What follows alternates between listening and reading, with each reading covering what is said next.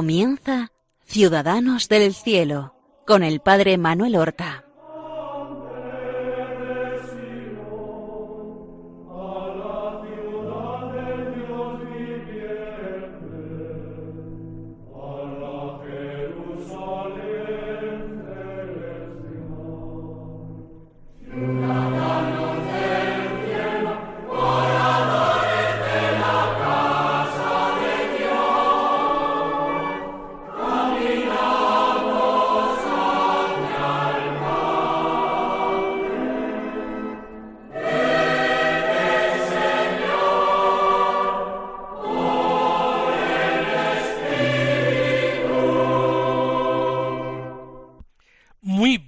Días. Damos inicio a una nueva emisión del programa Ciudadanos del Cielo, que emite Radio María para hablar de las virtudes que practicaron nuestros hermanos los santos. La pasada semana comenzamos un ciclo de programas sobre la figura del Santo Padre Pío de Pietrelcina, el Padre Pío, San Pío, desde hace ya algunos años. Y nos explayábamos hablando de su nacimiento, de sus primeros años en Pietrelcina, su pueblo natal. Pero debemos decir todavía algunas cosas, porque a partir de ciertas anécdotas de su infancia, de sus primeros años, podemos ver de qué manera él ya practicaba virtudes, virtudes sólidas, auténticas, en las que se expresa la grandeza del alma, la rectitud interior y, en definitiva, el amor a Dios y al prójimo. Recordemos cómo Francisco Forgioni, el futuro Padre Pío, recibe en Pietrelcina clases de algunos maestros, sobre todo a partir de que él expresa a sus padres el deseo de ser fraile capuchino. Y lo hace con una madurez, con una eh, claridad impropia de sus pocos años. Porque incluso sus padres le sugieren que, ya que quiere ser fraile, se haga franciscano, hermano menor, de los cuales en un pueblo vecino a Pietrelcina tenía un convento. De esta forma podría permanecer cerca de su familia si entraba allí. Sin embargo, él no quería. Él quería ser hijo de San Francisco, pero miembro de ese grupo de hermanos barbudos, como él los llamaba, como él los veía. Recuerden aquel limosnero del convento de Morcone que iba a pedir limosna a Pietrelcina y que él miraba con admiración cuando pasaba por su casa y recogía el pequeño donativo que le hacía la familia Forgioni. Vamos a la anécdota. Estando con uno de estos maestros, eh, nosotros leemos en su historia que le llevaba a sus alumnos, a sus pocos alumnos, con frecuencia al campo, bien sea con una finalidad didáctica de hacer que los niños estuvieran en directo contacto con la realidad, con la naturaleza, ya según opinan otros, mal pensados, que el maestro iba precisamente a unos campos suyos para de esa manera poder controlarlos, echarles un vistazo, y como no podía dejar a los alumnos, se los llevaba. Lo cierto es que mientras el maestro miraba, observaba o hablaba con otros alumnos, lo normal se produce un encuentro entre los chicos, uno presume de una navaja que tiene en el bolsillo, amenaza, en broma, a Francesco Forgione, y en el juego entre el tira y afloja le hace una herida, parece que sin querer, en la mano. Los compañeros quieren inmediatamente denunciarlo al maestro, pero Francesco se opone.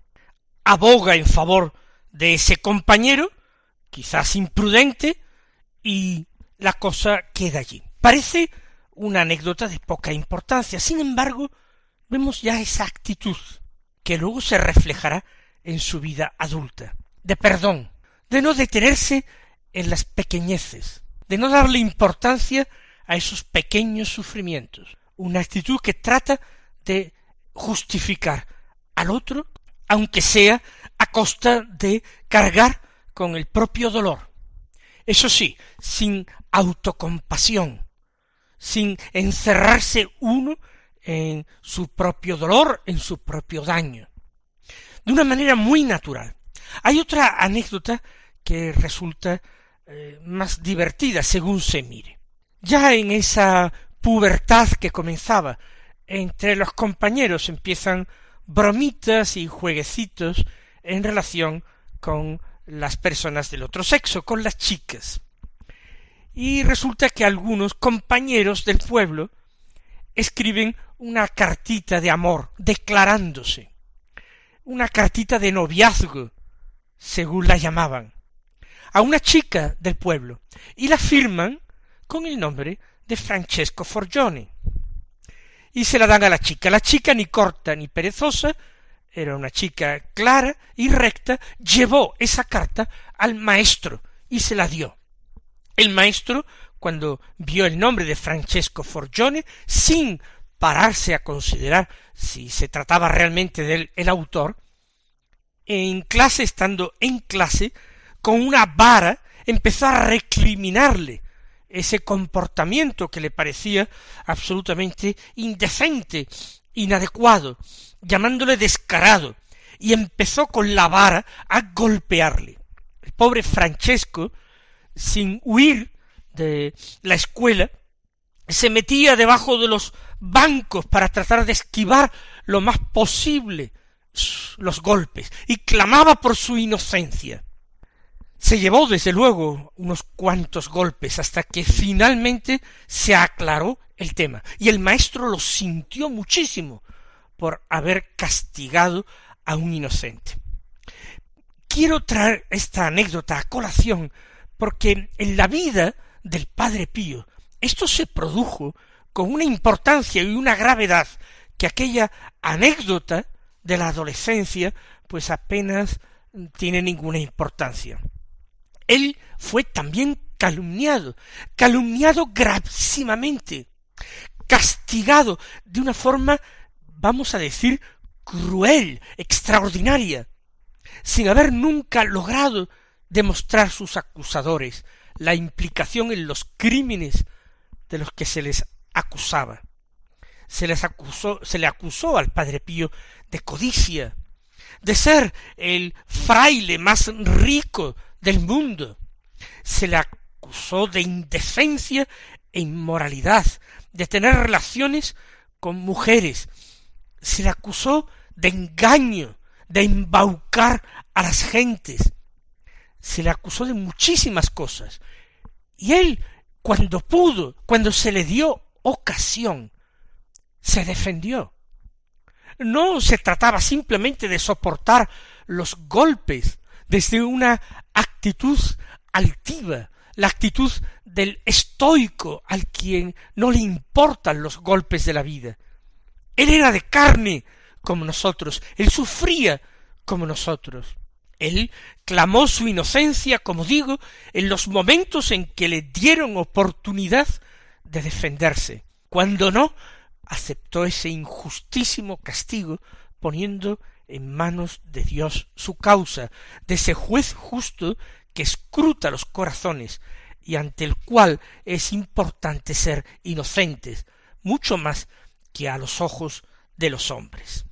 Este era Francesco Forgione. Este era el futuro padre Pío.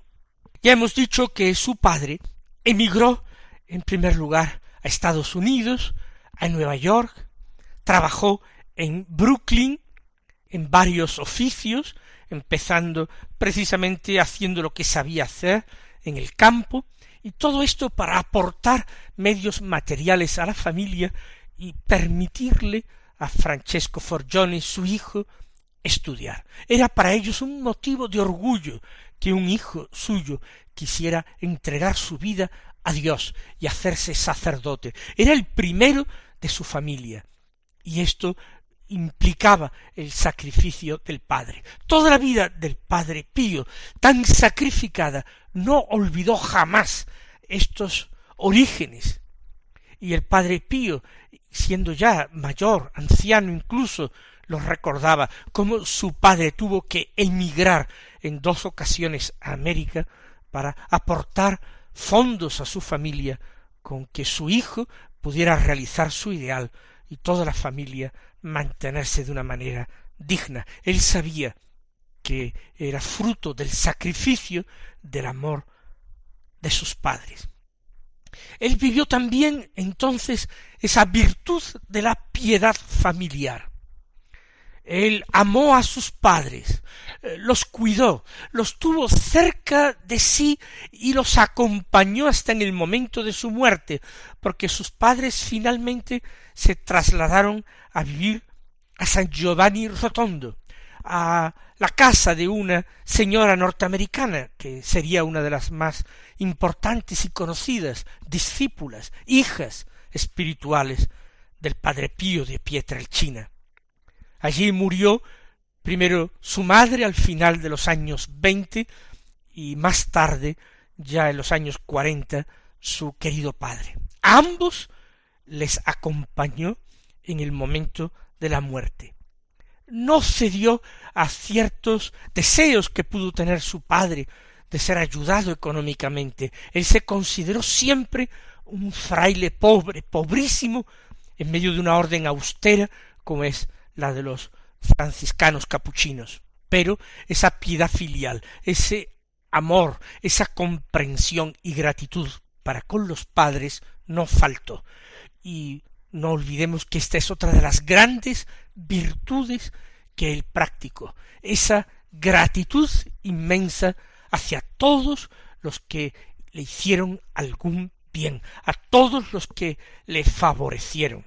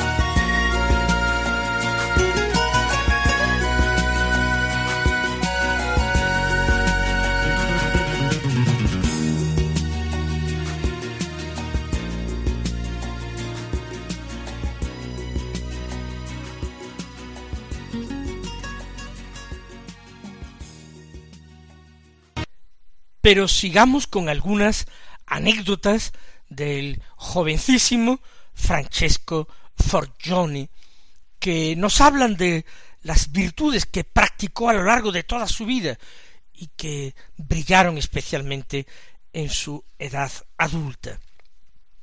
Cuando el padre vivía allí en Estados Unidos, Francesco era el único que en su casa escribía, escribía bien, por tanto, era el corresponsal de su padre, el que escribía en nombre de su madre y de todos sus hermanos a su padre, dándole noticias de cómo estaba la familia, de las cosas que pasaban por el pueblo, de cómo iba la tierra, aquella finquita que tenían en Piana Romana. Todo eso era Francesco el encargado de hacerlo y decía cómo la familia pues estaba unida, cómo aprovechaba el dinero que el padre enviaba. Efectivamente el padre enviaba dinero por medio de giros postales. Y tenía que ser Francesco el que fuera precisamente a cobrar esos giros postales y llevar el dinero a la casa, porque él era el que entendía mejor de letras, el que sabía firmar bien, y tenía que encargarse de todas estas tareas materiales. Como sabía perfectamente todo el trabajo y el sacrificio que le costaba a su padre mantener a la familia, el disgusto de tenerlo lejos, él luego era muy estricto y reclamaba a su madre y a sus hermanos que ahorraran, que no gastaran en cosas inútiles. E informaba siempre de toda esta gestión y de toda esta administración a su padre. Sin embargo, en una ocasión fue el padre quien le reprochó a su hijo Francesco el no cuidar bien de ese dinero, porque se le presentó en el año 1901, fíjense, tenía Francesco catorce años, se le presentó la oportunidad de ir en peregrinación a un, a un importantísimo santuario mariano del sur de Italia, como es la Virgen Nuestra Señora del Rosario de Pompeya, en Nápoles. Y él entonces, sabiendo que costaba muy poco la excursión, se apuntó a esta excursión, fue en peregrinación a Nuestra Señora del Rosario de Pompeya. Y cuando el padre se enteró, por su mismo hijo Francesco, que no lo quiso ocultar, se quejó de que estaban tirando el dinero en viajecitos y en excursiones, mientras él pues estaba allí sufriendo lejos de su familia, ganándose el dinero. Francesco se excusó por carta de aquel gasto, le prometió a su padre que para compensarle se aplicaría todavía con más seriedad e intensidad a los estudios, que era en definitiva el motivo fundamental por el que él había emigrado. Pero añade a sus catorce años una consideración fundamental e importante. Él clama también por su vida tan sacrificada y le dice a su padre, a quien siempre trata de usted con todo respeto, tenéis que pensar, le dice, que el año que viene, si Dios quiere, terminarán para mí todas las fiestas, todas las diversiones, porque dejaré esta vida para abrazar otra mejor. Esto lo escribe con catorce años, después de que el padre se haya quejado de que su hijo empleara esa pequeña cantidad de dinero para ir a Nuestra Señora del Rosario de Pompeya. No regresó allá nunca más, siendo ya el Padre Pío. Nunca volvió a visitar aquel santuario mariano de la Virgen de quien era tan devoto. Pero él le dice a su padre ya dentro de muy poco, el año que viene ya no podré hacer nada de esto, nunca más en toda mi vida. Eso era cierto. Porque es que con solamente quince años él entró en el convento franciscano de Morconi para llevar una vida espantosamente austera desde el noviciado, con una exigencia, rigidez, austeridad que a nosotros hoy día nos asusta verdaderamente y desde luego para la cual seguramente no tendrían fuerzas la inmensa mayoría de los jóvenes de hoy. Como ven ustedes, el futuro Padre Pío era alguien de carne y hueso como nosotros, alguien que podía tener esos deseos tan legítimos de visitar un santuario de la Virgen, alguien que sabía justificar su comportamiento utilizando buenas palabras, no era alguien que buscaba el sufrimiento por sí mismo, no era un temperamento masoquista, encerrado en sí mismo, ni muchísimo menos. Pero vayamos todavía a las últimas pinceladas a estos primeros años de su vida en Pietrelcina. Ya hemos dicho en el programa anterior que desde su infancia él tuvo una connaturalidad con lo sobrenatural extraordinaria, que llegaba hasta ver a Jesús y a María o a San Francisco o a su ángel de la guarda con una eh, naturalidad que le parecía que todo el mundo tenía aquella facilidad de trato con el Señor. También sufrió ataques diabólicos desde su infancia, sueños espantosos que le hacían gritar por la noche, sueños espantosos en que Satanás que entrevía ya esa predilección de Dios y el futuro apostolado y el bien inmenso que realizaría aquella alma, trataba de arrebatarle. Por eso esos años, y estoy pensando ya en los catorce, quince años de Francesco Forgione, traen también terribles tentaciones y oscuridad. No se trata de tentaciones de la carne, se trata simplemente de pensar si él sirviendo a Dios de una manera perfecta, si observando sus mandamientos, podría vivir en el mundo, podría vivir en su pueblo, sin significarse exteriormente respecto de los demás. Él se preguntaba si no le sería lícito vivir su amor a Dios, su oración, su entrega, en el ejercicio de una profesión, ayudando quizás a su familia, descargando a su padre y a su hermano mayor Miquele de ese trabajo que él veía que les doblaba y agotaba. Son nubarrones, quizás la comunicación con el cielo se ve también oscurecida, se hace más difícil.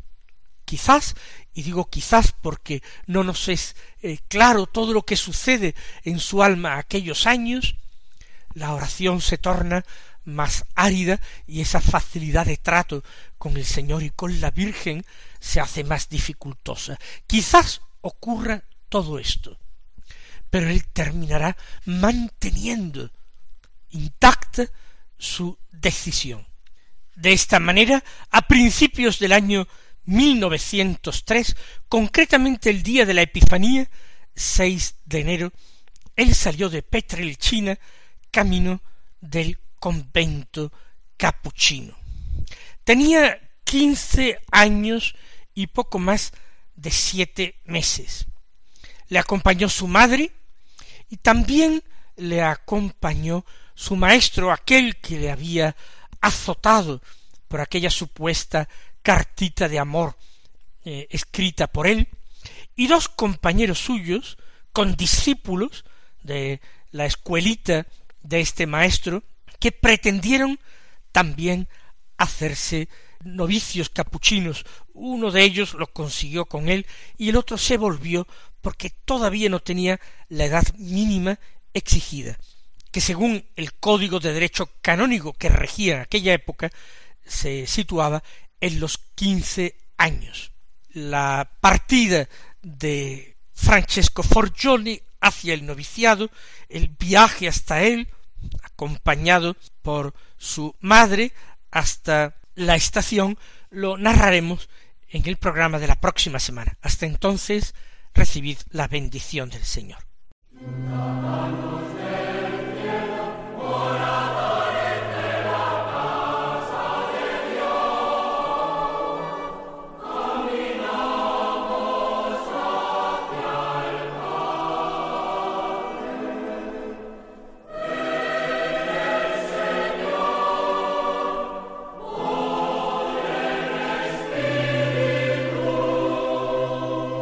Han escuchado en Radio María Ciudadanos del Cielo con el Padre Manuel Horta.